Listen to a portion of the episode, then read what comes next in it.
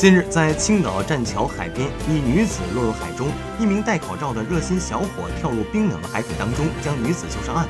救人过程被市民用相机拍了下来。